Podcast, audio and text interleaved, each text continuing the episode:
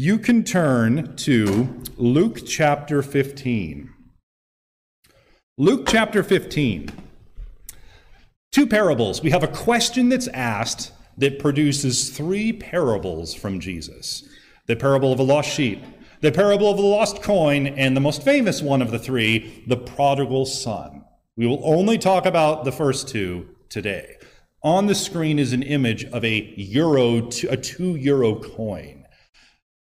The euro is amazing because the smallest bill they have is a five. So you can walk around with one and two euro coins in your pocket. It's so much more convenient to pay for things than digging out ones all the time. A two euro coin. That has nothing to do with, with anything I'm going to talk about. Um, to talk about what, what is Jesus saying in this parable, I want to introduce you or, or reintroduce you to a John Wayne movie called The Searchers. I don't know if anyone has seen The Searchers. It's one of his classic movies. And in The Searchers, John Wayne is a Civil War veteran who returns home from the war. And not long after he comes home, a, a, an Indian raid, this is in, takes place in Texas, an Indian raid um, uh, kills tons of members of his family and kidnaps his, uh, kidnaps his niece, Debbie. And they take her away. And John Wayne vows to find her. He's going to find her and he's going to bring her back. And so the entire movie is him and a posse of people, small posse of people, who are tracking to find these Indians so they can grab Debbie and bring her back home. And the entire movie is just that in that whole story. For years, he's tracking her and the Indians who have her to find her so he can bring her back. And that's what the movie's about. Now, the movie analogy, the connection to the parable breaks down in the end, and I'll get to that at the end of the sermon. But I just want to emphasize as a segue the, the single minded, relentless pursuit that John Wayne's character goes through to find this girl. Years of struggle and searching to find this girl who is that important to him. He wants to find her, rescue her, and bring her back. And that's a segue into what these two parables are about. We all know, if you've been a Christian for any length of time, you know God loves us. Or even if you're not a Christian, you, have heard God loves us, whether you believe it or not. You, you've heard it as, as a thing. You know, all the sports players with John 3.16 written on their face and stuff like that. So people know God loves us. But what is the, you know, what's the extent of the love? What's its depth? What is your value to God as a person? You sitting right here, do you have any value to God? Or does he only care for people who actually who already love him? If you don't love God, maybe you're here because someone brought you here or whatever the reason, but you, you don't really love God yourself. Does God only love people who love him first? So, what's the nature of this love? What's your value to God? And this is a particularly important question if you've been hurt by people who are supposed to love you. A mother who didn't care, a father who was always too busy, always distant, a spouse who's betrayed you, friends who've stabbed you in the back. If you have been hurt by people, maybe you've been really hurt by people, this is an important question for you. The people you trusted did not, weren't, they weren't trustworthy. But what does God think about you as a person, whether you love Him now or not? What about outsiders to the faith? What are they worth to God? So these two parables get to the heart of that question. They answer the question because there's an assumption that's made, and Jesus wants to set the record straight for them and for you, for us. So we'll be in Luke chapter 15, verses 1 through 10 the two parables. We'll save the prodigal son for next time. And we're going, the sermon will go like this. We'll go through the parables. They're very simple. You can get them. There's not a whole lot of uh, amazingness to be, to be unveiled. You can read them and get them. And then I want to talk about what does that mean for our Christian lives in 2023 America. There are handouts if you're a fill in the blank kind of person or you like to take notes. Uh, there are handouts on the podium at the front entrance that you can grab to go along, pens at the Welcome Center, or you can just listen. Whatever, whatever floats your boat. Let's pray, and uh, we'll dive into Luke chapter 15, verses 1 through 10. Dear Lord, we come to you today in Jesus' name. Help us to have the right attitude about people. Help us to learn from what the Pharisees think and the way Jesus corrected them. Help us to have the heart that Jesus has, not compromising truth, but having his heart for people, the same heart that he had. Make that heart be real in us. In Jesus' name we pray. Amen. So, this is what it says Luke chapter 15. The last time we were here, we saw Jesus giving the example of the um, guy who's building the tower and the guy who is going to count the cost before going, uh, going to war. And now, right after that, we have this, uh, this parable. Verse 1 Now the tax collectors and sinners, they were all gathering around to hear Jesus. Now these are not these are not um, accepted people according to the Pharisees. They don't like these people.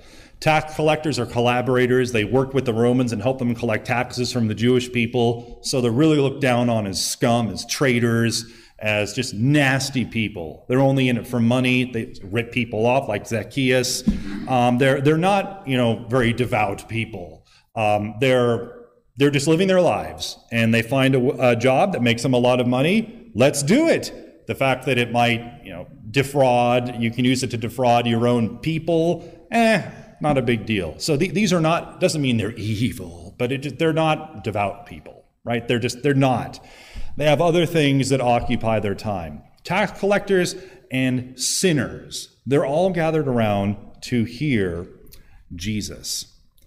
To the Pharisees, so this, this sinner word, you can look at it from two points of view to the, from the Pharisees' eyes, they're scum, they're, they're, un, they're non devout people. So the Pharisees look at them with disgust, with contempt, um, and they, they do not like these, these sinners.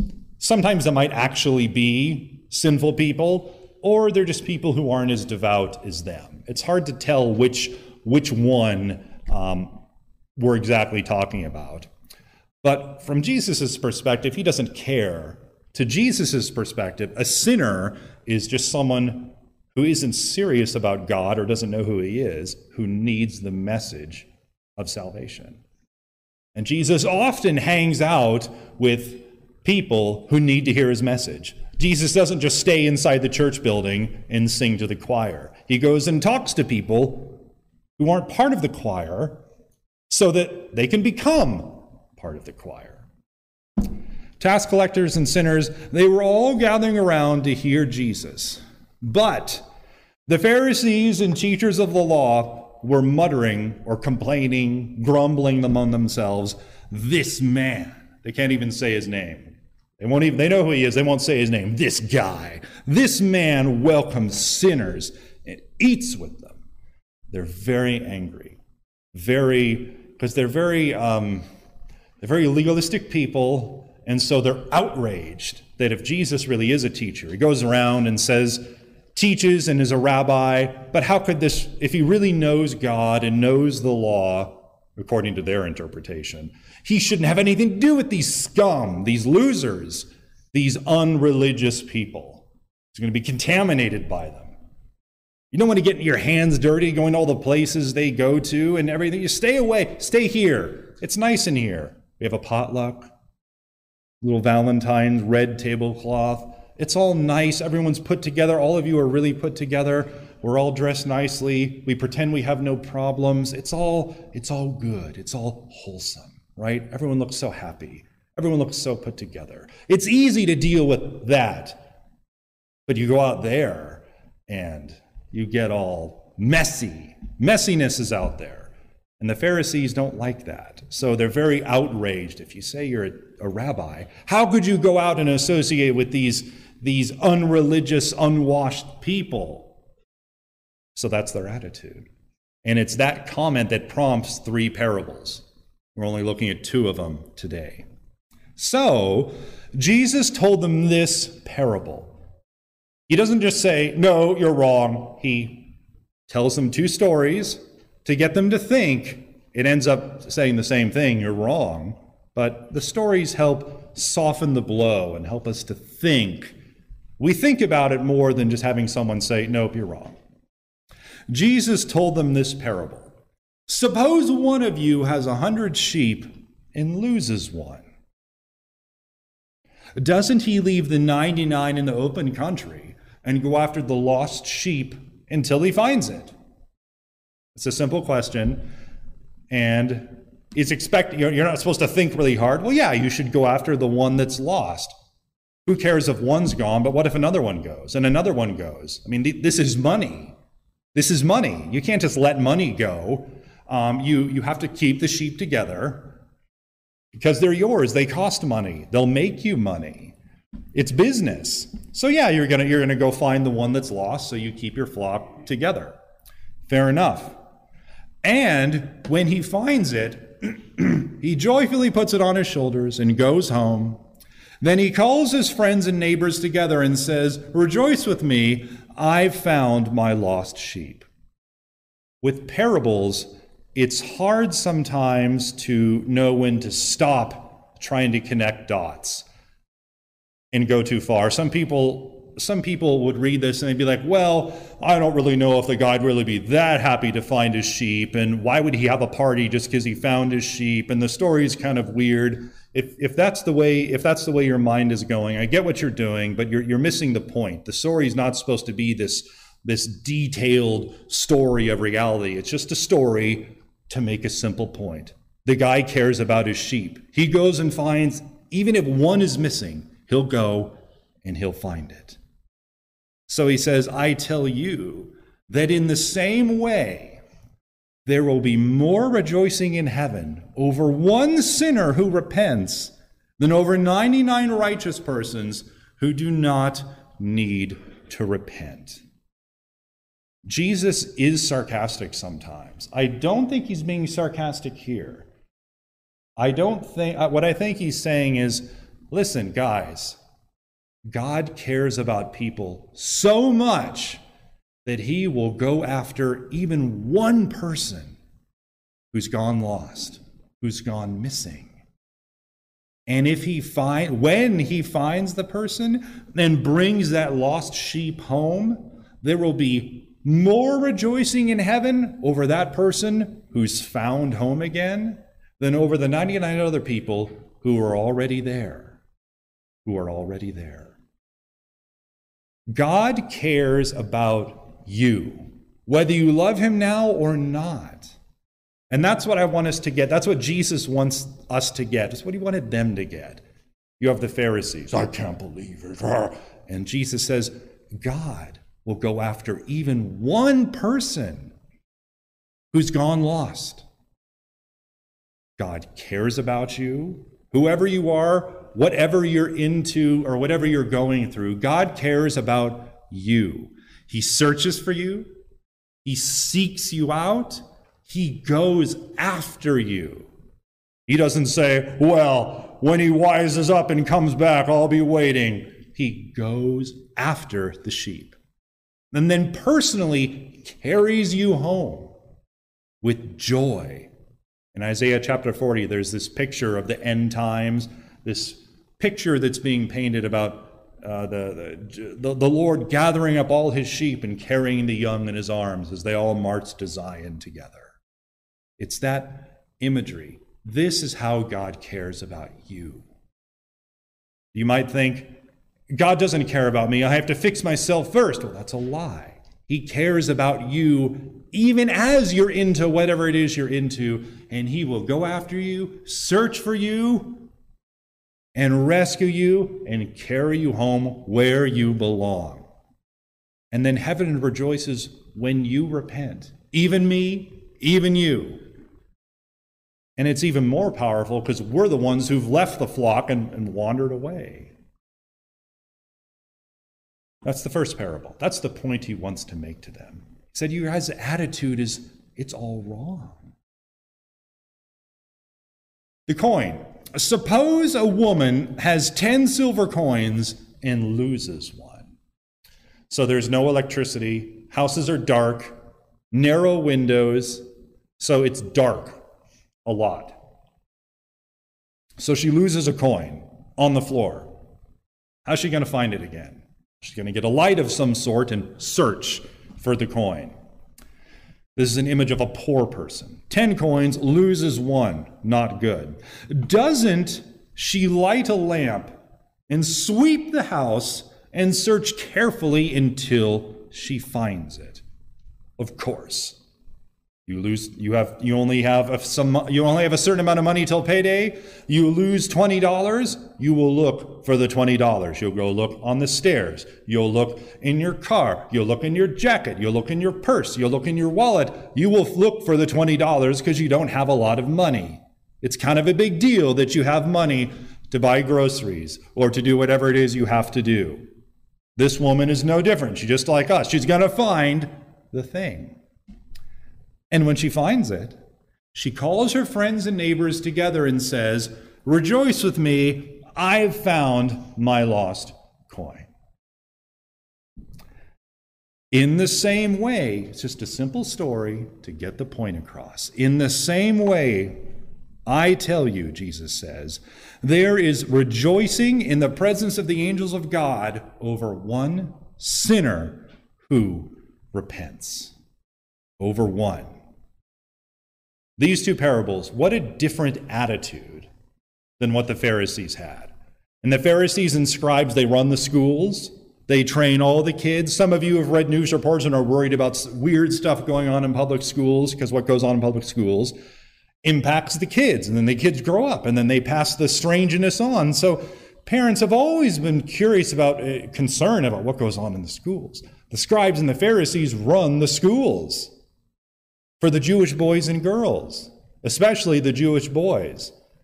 So the, the, the attitude they have, they teach that to the kids. The kids grow up and they become little Pharisees, and they teach their kids, and it just keeps going on. So the whole attitude, Jesus says, is, is wrong. All of it's wrong. This attitude that you have. So now we come to questions to think about what does this even mean, which are keyed to the, the questions on the handout. What does the parable of the lost sheep mean? What's this parable trying to show us? It's talking about the, the extent to which Jesus goes to rescue even one of us to find us and bring us home. Uh, the lengths, the, the extent to which he goes out, seeks, finds, puts, him on his, puts us on his shoulders, and personally carries us home with joy. And the angels in heaven rejoice.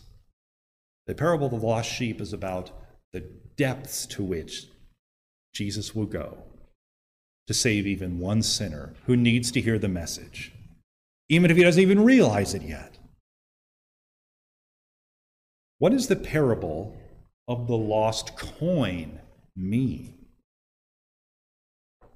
I think the lost coin is best seen as an example of the, the thoroughness that God searches for us. You have this image of this woman in this darkened house. Maybe it's nighttime, but even if it's not, there's not a lot of light coming in. And she has this little lamp and she's she has a broom like this straw broom and she's sweeping the floor, holding the lamp, sweeping the floor, and when the broom hits the coin, she'll hear she'll hear the coin and she'll say, "Aha!" and she'll try and find it. So she's going around all the corners looking for this coin because she needs the $20, right? Only got $200, missing 20 of it, and paydays in 10 days. She needs the 20, so she's looking for it. The thoroughness of the search lights a lamp, sweeps the house, and searches carefully until she finds it. God searches thoroughly the whole world for the people who need to hear his message. And he does it through us. So if you have the attitude the Pharisees had, where you, you, you don't want to get involved with those messy people, you only want good people who are already put together. Like all of us, we're all perfectly put together, right? Everyone looks good, everyone's dressed fine, everyone's got it together. You know, uh, we don't want problems. We want a superficial, good people vibe. But God searches everywhere with great thoroughness to find his lost sheep. And now we get to the heart of this. Why did Jesus tell these parables? Why did he tell them? He told it to show the Pharisees that they have it wrong. God does not despise people who are lost. He wants to find them and persuade them to join his family. He wants, he wants them to join. So he's going to go find them and tell them the message. So there's three scriptures I'm going to put on the screen that I want us to think about. Two are from the Old Testament, one's from the New. Isaiah 11:4, which is on your screen, we read, "With righteousness, this is talking about the Messiah who's going to come one day. With righteousness he will judge the needy. With justice he'll give decisions for the poor of the earth." Who are the needy? Who are the needy who he's going to uh, who he's going to judge with righteous, who he's going to save and, and, and, and, and fix and, and rescue. We're tempted to think it's all the Israelites who are who have it all together and who are waiting. And yeah, it's them. But what about all of the people who are needy, meaning they're destitute, not just materially, but spiritually, they're like hopeless. Their world is dark. They're depressed. They don't find hope in life. They're, they're, they're lost. They're unhappy. They're unfulfilled. What about those people? Does God not care about those people? We may be tempted to read the scripture and only interpret it from, well, that's us. That's all the good people. Those are the people he's going to, you know, it's all of this is for the good people. Well, what about all the other people who he wants to join his family? What about them? There are millions of people who don't have peace and are not, they don't have hope. They don't know they need Jesus, but that's what our job is. We're supposed to go tell them about the good news, the gospel, because they don't know they need Jesus. They need to hear about him. Isaiah 61 1. Who are the brokenhearted? Who are the captives? Who are the prisoners? Only the good people who are waiting? There are a bunch of good, there are a bunch of believers who are waiting for the Lord. Good people, that's good. That is, that is them, but is it only them? What about all the people who, who, who need to be part of the group but, but haven't heard yet? The sinners, the outcasts, the brokenhearted, because everything, all the answers they've, they've grabbed onto in life, they, they haven't panned out. They're empty. What about them? What about the captives, the ones who are trapped in situations they can't get out of? Boy, abusive boyfriend, abusive girlfriend, job they can't get a job that'll pay their rent, living living with a friend of a friend of a friend and can never move out. Uh, people who are just they're they're, they're they feel trapped. They're spiritually trapped because they don't have Jesus, and they're just trapped in this world that's not giving them peace, comfort. This isn't the way life is supposed to be. Living with your friend's friend and sleeping on a couch, that's not, that's not the way life is supposed to be. The prisoners, all of these things, Jesus came to do all of these things. The Lord has anointed me to proclaim good news to the poor, bind up the brokenhearted, proclaim freedom for the captives, release for darkness, from darkness for the prisoners.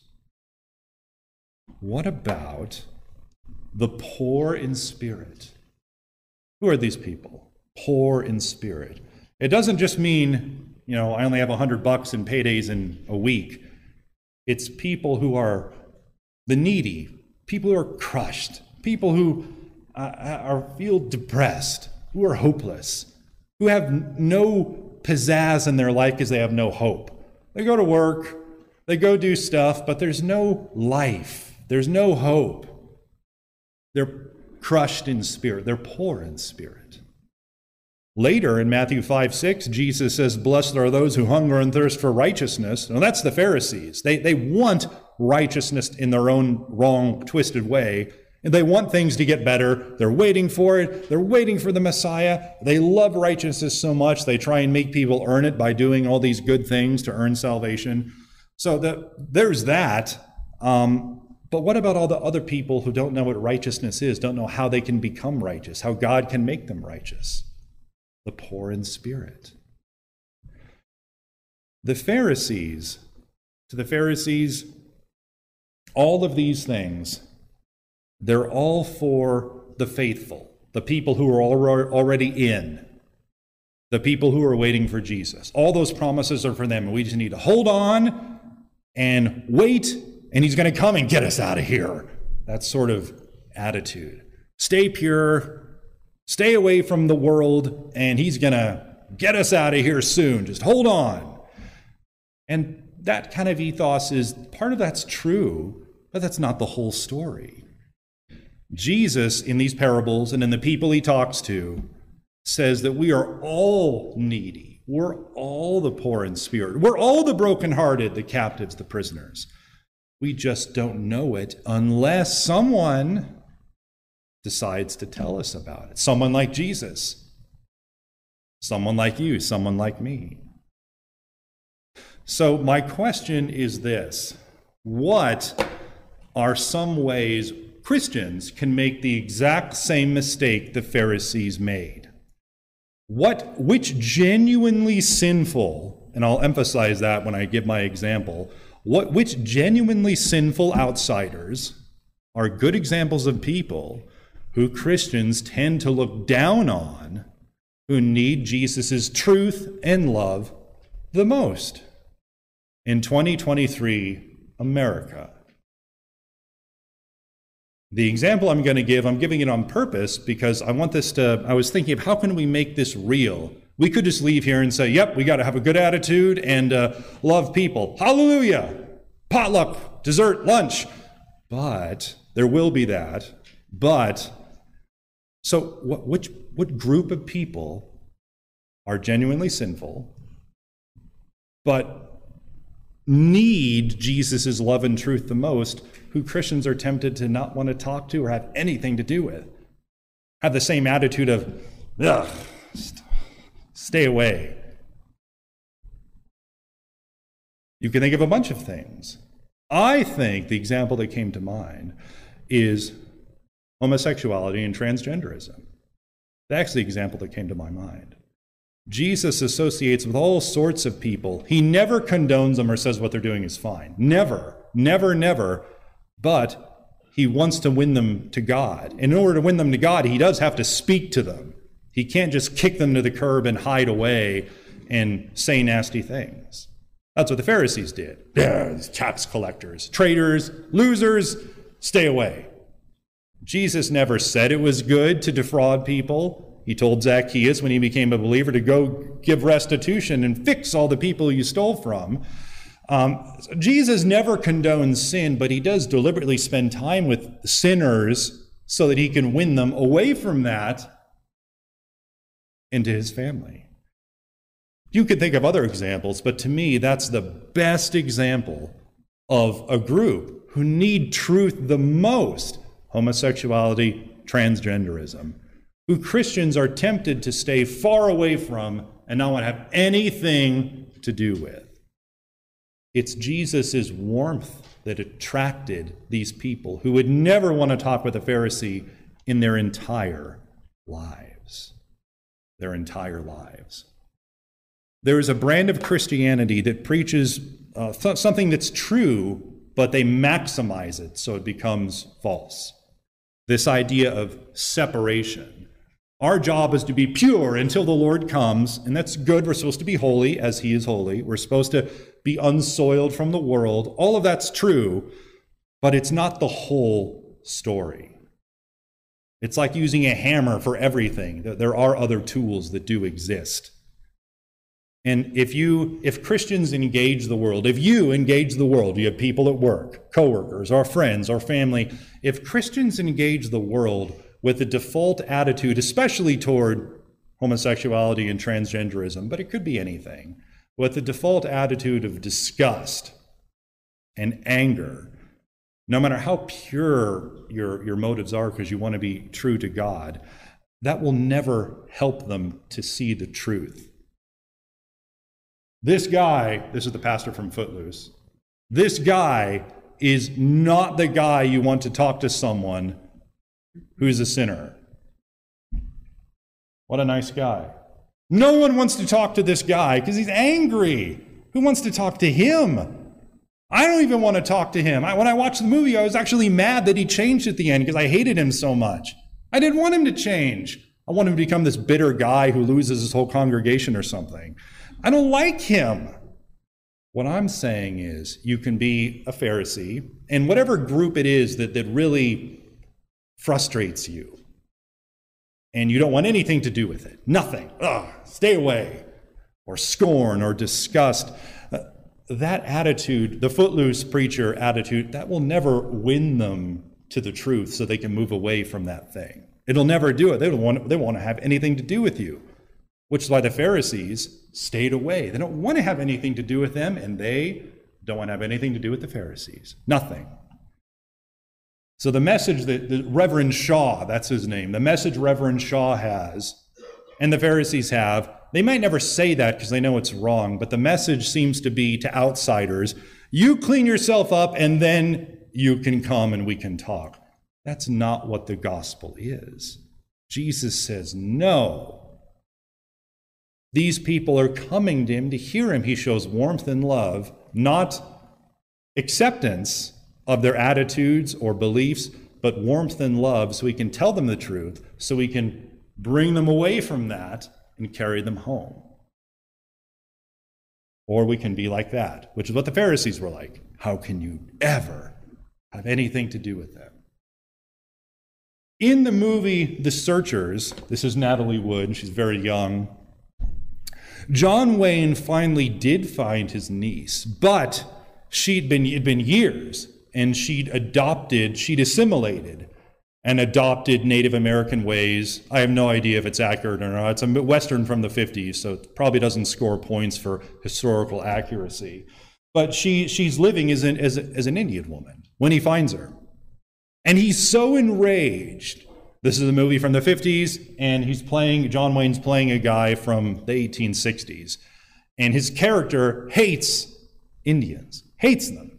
And when he finds her and realizes she'd gone rogue and has been living for so long with the people who kidnapped her, she'd become essentially an Indian woman, he decides it would be better for him to kill her rather than rescue her.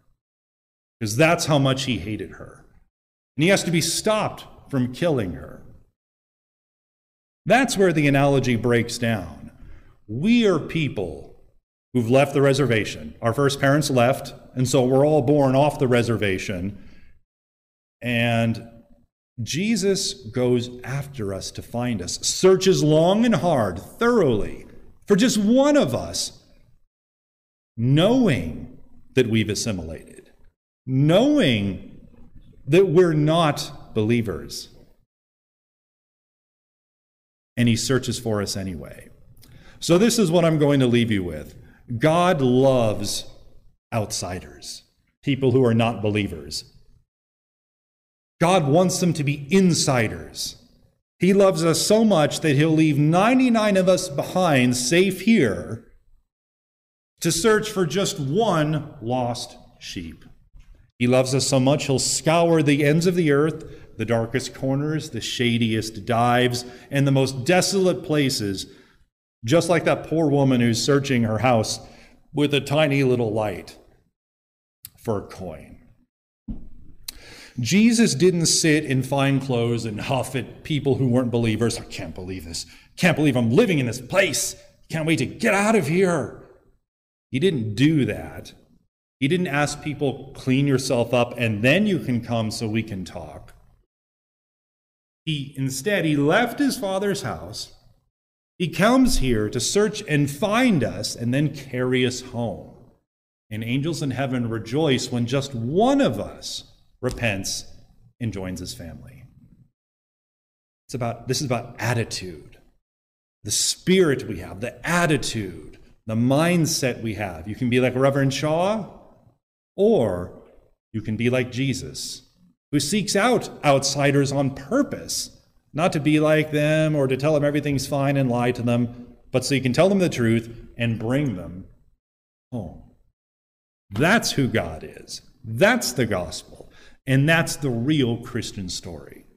That's what God wants us to see from these two parables. And He wants us to make that real in our life in whatever way the Holy Spirit impresses upon you to do it. I don't know what it is, but He does. Let's pray. Dear Lord, we come to you today. In Jesus' name, we thank you, we praise you. Work on our lives. Reveal to us how we're supposed to make this real. Help us to banish uh, Pharisaical or, or legalistic thoughts from our minds about outsiders who don't know you, who don't know the faith, and so therefore aren't going to do what you say. Help us not to expect this to be a Christian world because it's not. And so help us to, to calibrate our expectations and our attitude to be like Jesus, to go out and talk to people who need to hear the message and not simply to people who are already part of the choir. In Jesus' name we pray, amen.